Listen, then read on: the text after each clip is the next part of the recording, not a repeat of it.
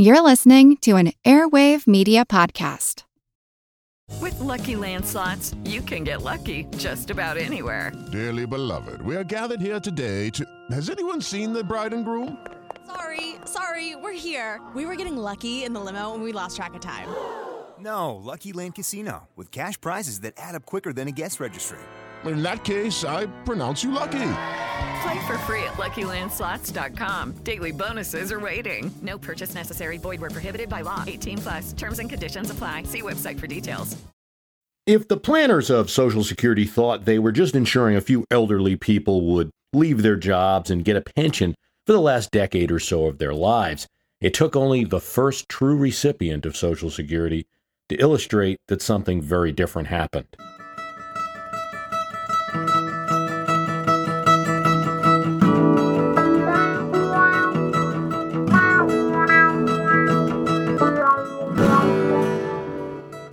Ida Mae Fuller, born on a Vermont farm, a legal secretary in Ludlow, Vermont. In 1939, at age 65, she retired, and on January 31, 1940, she collected a check for $22.54. She would collect checks for 35 more years. By 1975, the time of her death at age 100, Fuller had collected over $22,888,000, whereas she had contributed $24.75 from a 2% payroll tax that she paid for two years of working. She had outlived the president who had signed the law, the senators that had pushed hardest for it, the congressman that likely named the law, the private citizen who had campaigned for it in the abstract, the labor secretary, and first woman member of the cabinet who had pushed for the system, several administrators of the Social Security system, and she had outlived many people who had paid into the system and received benefits. We shouldn't be hard on Ida. She's not a person who made out like a bandit. She was a good citizen, and her retirement opened up a job for someone else, something that in 1939 was nothing to sneeze at. Maybe she contributed in other ways to her community. Social Security is a social insurance program. One of the reasons that uh, President Roosevelt's original name of economic security was changed. We don't know exactly who changed it. One of the contenders is a California Congressman, Frank Buck, but the resulting social insurance program reduced, nearly eliminated, elder poverty. The most remembered part of the New Deal was actually a moderate compromise developed in 1935. The political impetus was twofold. FDR was flush with New Deal momentum after receiving a second mandate in the 1934 midterms. And there was pressure from the Townsend clubs all over the country. At Townsend, a long Beach, California physician was convincing older people that they could get a $200 pension per month. Huey Long, senator from Louisiana, was going to give everyone $2,000 a year and buy them a home. By contrast, Social Security was meager, a fraction of what left wing groups wanted. Some people are proposing programs that would take up 41% of the federal budget, Edwin Witte, who was FDR's chief architect for the Economic Security Commission, said in his report. By contrast, the Social Security program was moderate and responsible. Sometimes when you read law emanating originally from kings and now the result of democratic majorities, it sounds a little magical. It sounds like we're casting a spell. And Section 201 of the Social Security Bill of 1935, a bill that also contained, and sometimes we forget this, the original federal unemployment compensation program and aid to dependent children, in addition to the old age program. There will hereby be created an account in the Treasury of the United States to be known as the Old Age Reserve Account. Thus began Social Security. Section 210 of the bill defined who qualified. Not everybody. Individuals who made more than 2000 per year paid by an employer. Not farmers, not domestics, not sailors, not contractors, businessmen, not state workers, and not religious workers.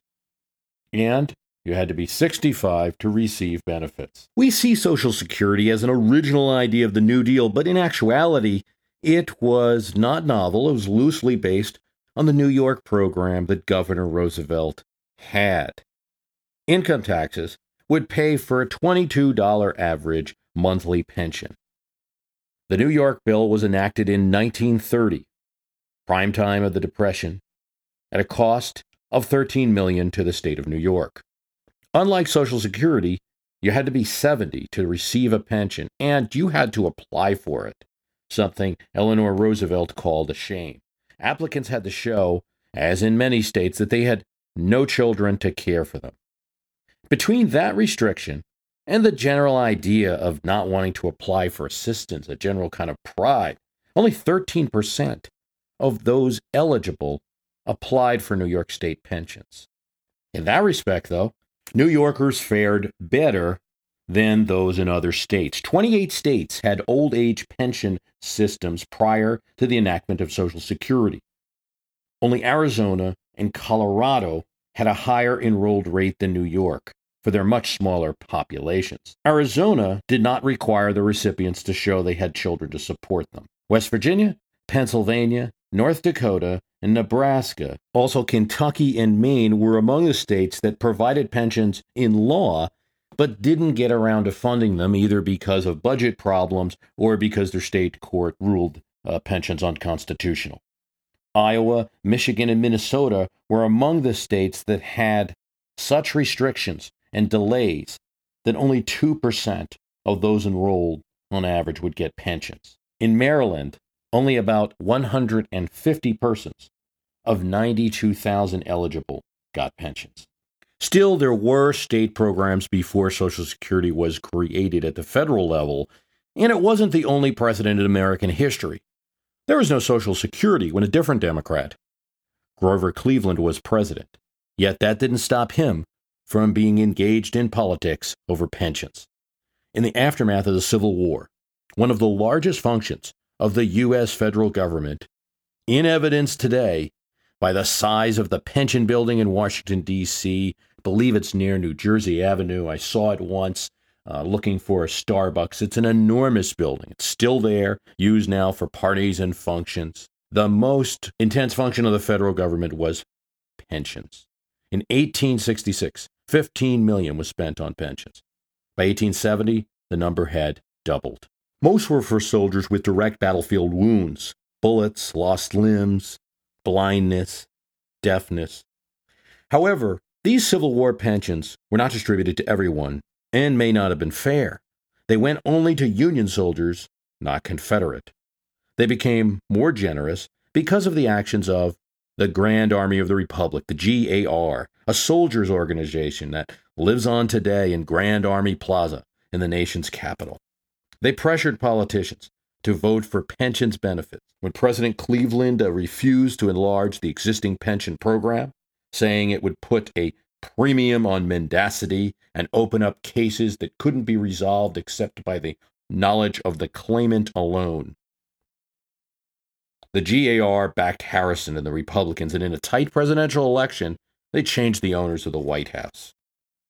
The expansion of pensions began in 1879 with the Arrears Act. This allowed veterans to collect not only the pension, but also back money that went back to the time of the original injury. This could be thousands of dollars in 19th century dollars. As the New York Times said, the door was open to fraud.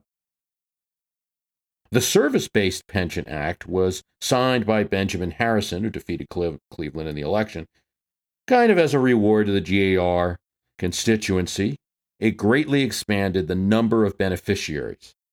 From 300,000 pensions in 1885, there were 1 million in 1893. The Civil War pension system of the 1890s was, as one social welfare historian said, an unabashed system of public care. That might be a little too strong. It wasn't as vast as Social Security and you didn't just get it for being an American citizen, you had to have been in the Army. But it had been expanded to widows and survivors, opening up, as Cleveland predicted, a wide possibility of fraud. We appeal to the honest soldiers of the Republic not to abuse the pension system, wrote the Philadelphia Times. Perhaps one person didn't get the message. In 1862, William Newby of White County, Illinois, was killed in the Battle of Shiloh. Or was he? Officially, he was, as many were, buried on the battlefield by his fellow soldiers. His widow moved from Illinois to Texas and collected the small widow's pension she was due. Years and years later, a stranger appeared in town and started talking up locals, asking about Mrs. Newby. I am William Newby, he said. And soon his wife was found, and with 15,000 in arrear payments at stake, she agreed that this was indeed her husband, who, due to the cannon fire and the disruption of battle, wandered off and forgot where he was. The pension board wasn't so sure about this whole story, and after a trial that included 140 witnesses on both sides, split the Newby's daughter and the Newby's son, split members of his regiment, the pension board determined that this William Newby was indeed a drifter named Rickety Dan Benton, who was from Newby's hometown. Grover Cleveland cited some other fantastic cases in his veto on pension expansion. One man, he said, rode out intending to join the Army, and when he fell off his horse, he argued he should get a cripple's pension now. A widow whose husband fell off a ladder traced the fall to a flesh wound in his calf he got 25 years before during the war. Another family of a Pennsylvanian claimed for a soldier that deserted and then, on his way from deserting his unit, drowned in a river. Now, John Logan, Illinois, represented the typical political response to the president's statement when he said, All soldiers left the war weaker than when they entered it. In a rare partisan moment for a relatively unpartisan president, Rutherford B. Hayes called the Cleveland policy penny pinching. Republicans defended old age and disability pensions then. But actually, some Democrats also defended them. In fact, it was said in the political battle was who could outdo who in giving pensions to former Union soldiers. But the gold bug bourbon, hard money conservative Democrats like Cleveland opposed these expansion of these pensions.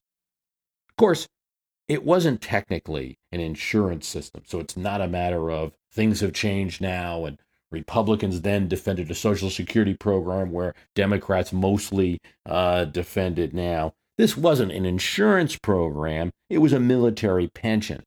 On the other hand, a good chunk of the entire at least the north of the country, qualified for that military service. And the Civil War, of course, was a very different type of war than the foreign wars that we experience today. And we probably don't have a mechanism to understand what it would be like if almost every male citizen fought in the war.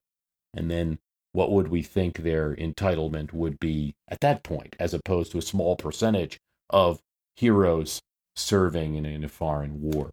So, some interesting politics at that time, and certainly uh, Cleveland caught a lot of flack for it. Veterans groups didn't like it. The Grand Army of the Republic, of course, was already against Cleveland, but started to reduce his moderate reputation. He had a lot of supporters among Republicans, uh, mugwumps in New York, which helped him uh, to get elected. Grand Army of the Republic came out in full force in his reelection campaign of 1888 to defeat him. One veterans group visiting Washington and then visiting the su- uh, southern states refused to see the president and told a newspaper, We can see enough rebels heading south. America. We are endowed by our Creator with certain unalienable rights life, liberty, and the pursuit of happiness. At Grand Canyon University, we believe in equal opportunity, and the American dream starts with purpose. to serve others in ways that promote human flourishing and create a ripple effect of transformation for generations to come. Find your purpose at Grand Canyon University. Private, Christian, affordable. Visit gcu.edu. Want to learn how you can make smarter decisions with your money? Well, I've got the podcast for you. I'm Sean Pyles, and I host NerdWallet's Smart Money Podcast. On our show, we help listeners like you make the most of your finances. I sit down with NerdWallet's team of nerds, personal finance experts in credit cards, banking, investing, and more. We answer your real-world money questions and break down the latest personal finance news. The nerds will give you the clarity you need by cutting through the clutter and misinformation in today's world of personal finance. We don't promote get rich quick schemes or hype unrealistic side hustles. Instead, we offer practical knowledge that you can apply in your everyday life. You'll learn about strategies to help you build your wealth, invest wisely, shop for financial products, and plan for major life events. And you'll walk away with the confidence you need to ensure that your money is always working as hard as you are. So turn to the nerds to answer your real world money questions and get insights that can help you make the smartest financial decisions for your life. Listen to NerdWallet's Smart Money Podcast wherever you get your podcasts.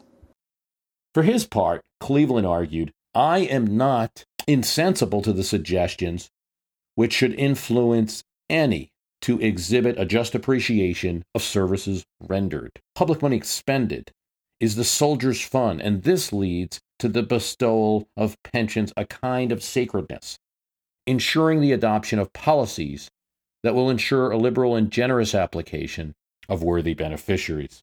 A little bit of the Buffalo trial lawyer there, and President Cleveland didn't exactly speak in sound bites, but essentially the argument is I like the soldiers so much, I wouldn't dirty their pension fund by giving it to people who don't deserve it. And Cleveland was on some good political ground here, especially with mugwumps and reformers of his time. The potential gain of the so called bogus claims was chatted about by reformers and newspaper editors all over the country and by the more fiscal politicians. But the pension system that resulted is evidence of majority support for pensions by the f- voters and the federal government and the size of the program in the 1890s pensions were 42% of federal income by the way that's the same as the horrible statistic that edwin Witte's uh, gave in his nightmare scenario in his document originally supporting social security it's evidence of how much the federal government was investing in this program Although no pension for Confederate soldiers was ever granted, the argument was attempted that after a few decades, their taxes were now supporting Union pensions. That never flew. But Southern states began to institute pensions of their own. Of course, they were placing a greater tax burden on their very impoverished post Civil War state citizens, and the pensions were much lower. Georgia, with uh, one of the more generous systems in the South, paid 130 uh, annually for the highest disability, a loss of sight, where the federal pension was $1,200. 18% of U.S. residents 65 or over, or 8% of all women over 65, were on Civil War pensions by the turn of the century. In 1907, President Theodore Roosevelt, continuing a tradition of Republican support of pensions, issued an executive order stating that age itself was now a disability and that anyone who served in the Civil War and was still living could now apply. As a result, between 1870 and 1910, the number of veterans on pension went from 5% of veterans to 93%. Now, there's still 7%. And it does go to show you this was still a system you had to apply for, and there's still a group, albeit a small group, that uh, would not choose to apply. Some perspective here. With a few years of difference, these dates get cloudy. We can't really put in perspective Civil War veterans and what it means in the 20th century, how they might enter the 20th century, though, uh, of course, a good number of them did. Uh, we think of the Civil War in terms of that excellent Ken Burns documentary, or many of the, the books that we've read, or what we learned in history class, or, or some old movie. We, we sort of see it in still black and white uh, photographs. So uh, we've got to use something to be able to think about the Civil War veterans that lived uh, beyond the war. Uh, with a few years difference, if we think about Vietnam War veterans today who served you know, anywhere from 66 to 73, it may be able to help us understand Civil War veterans only in terms of time reference. I mean, the two wars, of course, were very different. So now we're in 2011. And while they're older, there are still plenty of Vietnam vets around, of course, and now they dominate the veterans organizations of America. Thus it was with Civil War vets in 1911. Of course, the life expectancy is greater now than it was then at the turn of the century, but individuals have always uh, gone beyond those averages. In 1915, there were still 424,000 Union Civil War vets alive, and almost all, 396,000 of them, were on pensions. Although, again, you see there's a small group that did not choose to take it. Just as Abraham Lincoln was still paying some Revolutionary War soldiers pensions, Theodore Roosevelt was paying pensions for Civil War soldiers. It's one of the long term costs of war that leaders should always think about uh, before getting involved. Since the Civil War was fought in the United States and involved millions of male soldiers before its end, you can argue that in the reality, the Civil War pension program was an old age program. By 1939, with the first Social Security check being collected, hundreds of Civil War veterans, Confederate and Union, went to the Gettysburg battlefield, lived briefly in a tent city that was established for them, and met with their respective enemies at the time and now friends, and listened to a speech of unity by Franklin Roosevelt, the president. The 1930s, by the time when there was an end to some of the Civil War pensions, there was a push for another type of old age security program. Back to the vets to understand more about that. So, Vietnam vets in 2030, during the war, they were 18, 19, 20 years of age. So, they were in their 30s and the 80s, they were in their 50s in 2000, and uh, they will be in their late 80s and 90s in 2034, let's say, around the time that uh, you're 100 years from uh, Social Security being considered. Now, life expectancy currently is 77, but it's only 74 for males in the U.S. It may improve. So we can imagine that the vet population, uh, you know, of course, will be reduced because of the age, but still bless our individuals who live a healthy life outside of health statistics. The last Civil War soldier died in the 1950s. So I think uh, we can expect our Vietnam vets, a few of them at least, to live past 2060. God bless them. Why am I talking about this? It's only for a time perspective so you can think about the presence of these Civil War soldiers in terms of something you understand. So, from a public policy perspective, the Civil War veterans were, were dying in the 1930s, and now there was uh, no provision for the new elderly.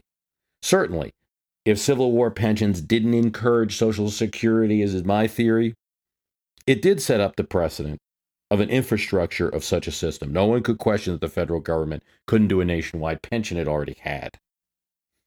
Like those pensions, the early Social Security system grew over time. In 1937, the Federal Insurance Contribution Act, we still see it on our paycheck, FICA, was passed.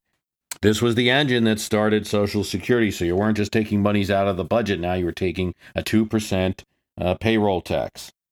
Then in 1939, Social Security was expanded to include survivors and dependents. In 1950, coverage was expanded beyond the original industrial jobs that it was originally intended for.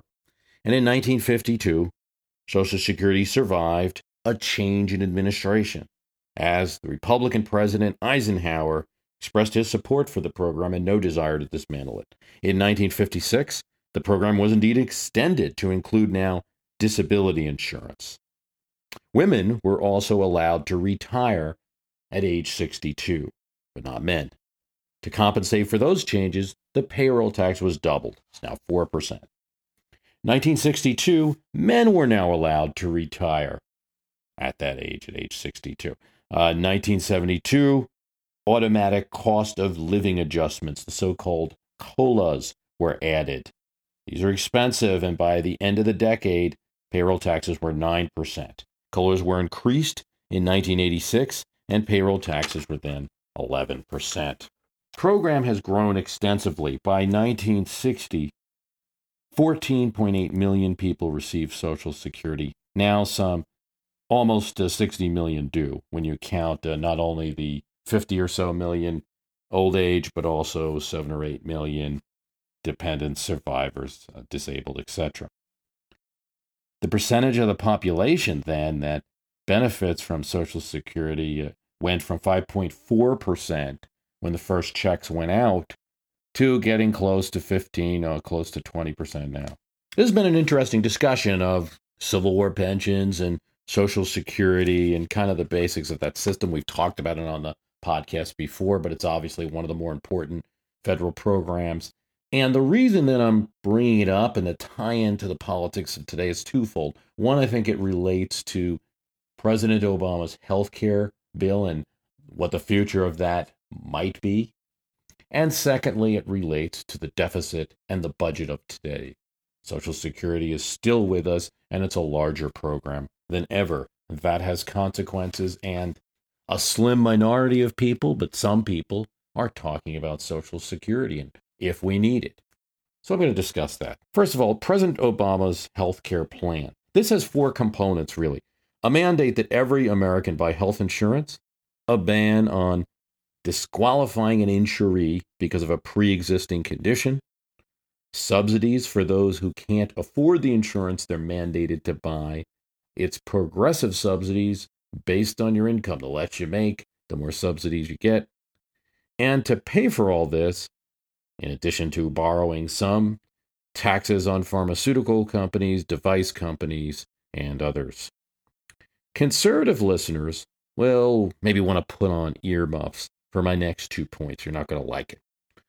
This healthcare program, I must insist, is a program that received a mandate at least in one election in the 2008 election. Now, the one part of it that you can argue did not receive a mandate was the mandate, the individual mandate, the requirement that you buy health insurance just for being American. It's true that that wasn't necessarily spelled out during the election, but both Democratic candidates Hillary Clinton, Barack Obama battled each other over which healthcare plan would be more generous, and Americans overwhelmingly elected the Democratic candidate for president.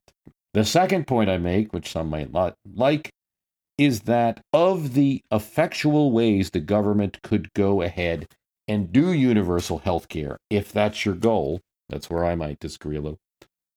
This program was the most free market of those ways. If you're going to do universal health care, this is the way to do it. You got to mandate that everyone buy insurance from a private company. And the mandate pays for what the insurance companies don't like, which is that they're going to have to take these people with pre-existing conditions. That ban on disqualifying individuals for insurance because of a pre-existing condition is one of the most popular parts of the law. It's all the other things that generate controversy. Now, there might be a small percentage of people don't like that either. The key plan, subsidies, and exchanges don't play, take place until 2014. Not unlike Social Security, the taxes, at least the tax on uh, medical device makers, will be in place beforehand in 2013. That is, if the program is not repealed. Social Security was bitterly opposed by conservatives, but repeal was never threatened. That makes it very different for President Obama's health care plan. It was more popular, repeal was never threatened and there was pressure on left from left wing groups to do more. There's a little bit of that today, but not as intense. President Obama and the Democratic congressional health care plan, you really have to call it that. Remember, even though Obama pushed for it, it's Congress's more moderate plan, has been opposed by a significant group from the get go. It's not well explained, in my opinion. The, the sales job on this was terrible. It has an unpopular uh, component, this individual mandate, and it was etched in a time of already scary deficits and recession. There are two main obstacles to it that uh, Roosevelt didn't face congressional and judicial. On the congressional side, Repeal was attempted, but not successful. The votes are not there in the Senate, and the president will veto any repeal of his creation, his significant achievement. This means that it will be until 2013 before the program could be. The program thus hinges on the presidential election of 2012. What's going to happen with healthcare? What's going to happen with the election are one and the same. It's way too early for speculation on that. It really is. The only thing you can throw out there is that the Republican field's a little weak right now, but even that is that's a bad prediction to make right now when we had uh you can go back to 1992 and President uh, Bill Clinton was not really a household name at that time, hadn't appeared on a Arsenio yet. So it's way too early to speculate on that. And since healthcare is tied to 2012, there's not much to say about its future in terms of will it be repealed. At least looks on track until 2013. The second is the judicial challenge. The court, the High Court, has not weighed in except to say that they don't want to supersede the lower courts on this issue. If they really felt strongly about an issue, they'd stop it right now and pick it up from the lower courts. But that does not mean that the court finds this constitutional. You can't judge their opinion in the matter by their decision not to overrule the lower courts. They almost never do. Without a detailed examination, I think the preponderance, in my own view, is on the federal precedent for regulating an area it already regulates so much. And in an effort to reduce the costs that the federal government is paying for a lot of American citizens children, disabled, elderly. So it's not like stay out of healthcare government, uh, they're in it already. So I'm not sure how the court's going to rule otherwise. On the other hand, this is a muscular court. The lower courts have, some of them have paved the way by saying the law is an extreme use of federal power. I think you could get Scalia, Thomas, and Alito to flinch on the mandate idea. They might only rule the mandate unconstitutional. It would make the system unworkable, but leave certain things in place and be interesting how the president responds to that. But since this is an action of a popularly elected legislature, I mean, they may not be so popular now for doing it, but they were elected at the time. You might see Scalia not want to touch this issue, and he might say, if you don't like it, vote for somebody else. So I think you have this health care reform up until you get a chance to see the subsidies and healthcare exchanges taking effect. And then, if you do, here's where the history of Social Security, I believe, plays in. It's that the program is likely to be expanded and amended over time. I mean years, I mean decades. That's one reason a deeper look at Social Security is interesting. A second reason is that as a contributor, along with debt payments, military, Medicare, to the real budget of the United States, eliminating Social Security would greatly assist in meeting our deficit, of course, uh, in, a, in a rather painful way for millions of Americans.